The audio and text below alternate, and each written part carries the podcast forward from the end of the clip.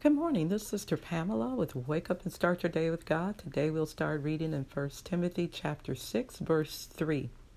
If any man teach otherwise and consent not to wholesome words, even the words of our Lord Jesus Christ, and to the doctrine which is according to godliness, he is proud, knowing nothing, but doting about questions and strifes of words, whereof cometh envy, strife, railings, evil surmisings perverse disputings of men of corrupt minds, and destitute of the truth, supposing that gain is godliness.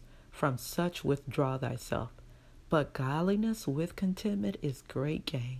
For we brought nothing into this world, and it is certain we can carry nothing out. And having food and raiment, let us be there with content.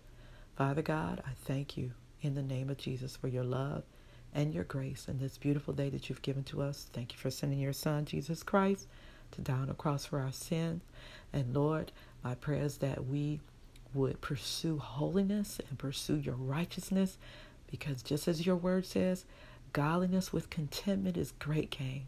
Lord, I pray, God, that we are content with the things that you've blessed us with and that we are grateful, Lord God, and that we continue to seek your kingdom and your righteousness. In Jesus' name, amen.